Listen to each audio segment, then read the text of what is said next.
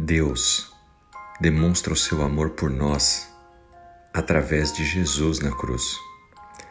Da série Uma Vida com Propósitos, do pastor Rick Warren, a palavra de Deus nos diz no livro de Romanos, capítulo 5, versículo 8: Deus demonstra seu próprio amor por nós nisto.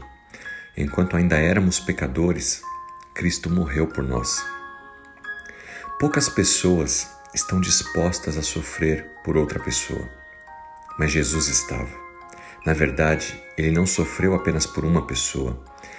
Ele escolheu sofrer por todos nós, por todo mundo, pessoas que já morreram aqui na terra, pessoas que ainda vão nascer, por todos nós.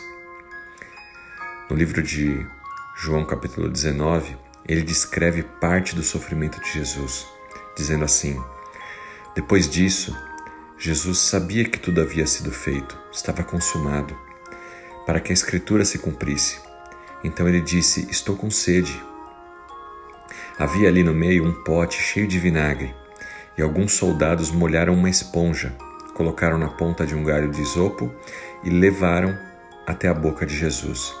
Depois você confere essa história lá no livro de João, capítulo 19, versículos 28 e 29. Não bastasse o sofrimento de estar pendurado, pregado em uma cruz, Jesus, em agonia, também estava com sede.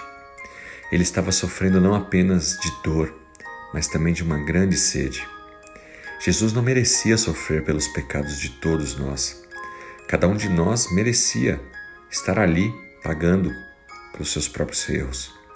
Mas Jesus estava disposto a sofrer e ter sede por mim e por você, para que nós pudéssemos ir ao céu, receber a vida eterna. Jesus não fez nada de errado.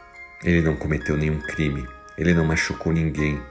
Pelo contrário, ele viveu uma vida perfeita. Mas por que o mataram? Jesus morreu pela redenção de outros. Ele estava ali em benefício meu e seu. Deus demonstra seu amor por nós através de Jesus. É isso que está dizendo o livro de Romanos, capítulo 5, versículo 8. O amor de Jesus por você é tão grande, tão profundo, tão amplo que ele estava disposto a tomar o seu pecado como se fosse dele para pagar o preço por ti. Seu pecado custou a vida dele, mas ele fez isso valer a pena. É difícil entender esse tipo de amor, mas existe uma história que talvez possa nos trazer uma comparação. Em 1987, o voo 255 da Northwest Airlines decolou do aeroporto de Detroit. Só que depois de 20 segundos ele caiu e matou 156 passageiros. Apenas uma pessoa sobreviveu, uma menininha de 4 anos chamada Cecília. Como ela fez isso? Como todo mundo morreu e apenas uma menininha tão frágil conseguiu sobreviver?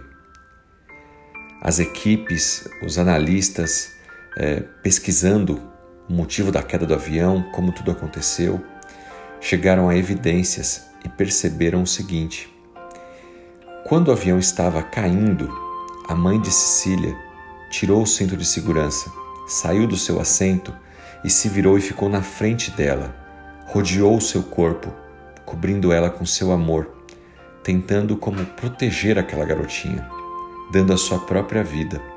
E não é que funcionou? O avião caiu, todos morreram, menos Cecília.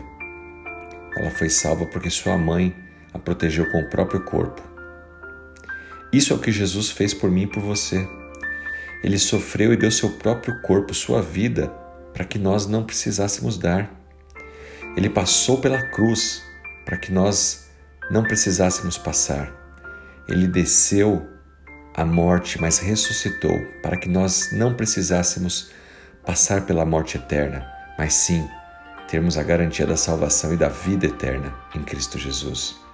Ele nos cobriu, nos protegeu do castigo eterno. Jesus morreu voluntariamente para que eu e você pudéssemos ter a vida eterna. Ele escolheu sofrer para comprar a nossa redenção. Você nunca mais precisa se perguntar: será que Deus me ama? Ele demonstrou isso lá na cruz. dando seu próprio Filho, Jesus Cristo, para morrer por mim e por você. O que você precisa fazer agora? Apenas um passo de fé. Crer e aceitar que Jesus Cristo é o próprio Filho de Deus, Deus Emanuel, Deus conosco, que veio à terra, viveu como homens, em meio de homens, e morreu na cruz, no seu lugar, para te libertar da escravidão do pecado e te dar uma nova vida, e pela graça, o direito à salvação, vida eterna com Deus. Faça sua oração, professe sua fé em Jesus Cristo hoje mesmo e que Deus te abençoe. Em nome dele, Jesus. Amém.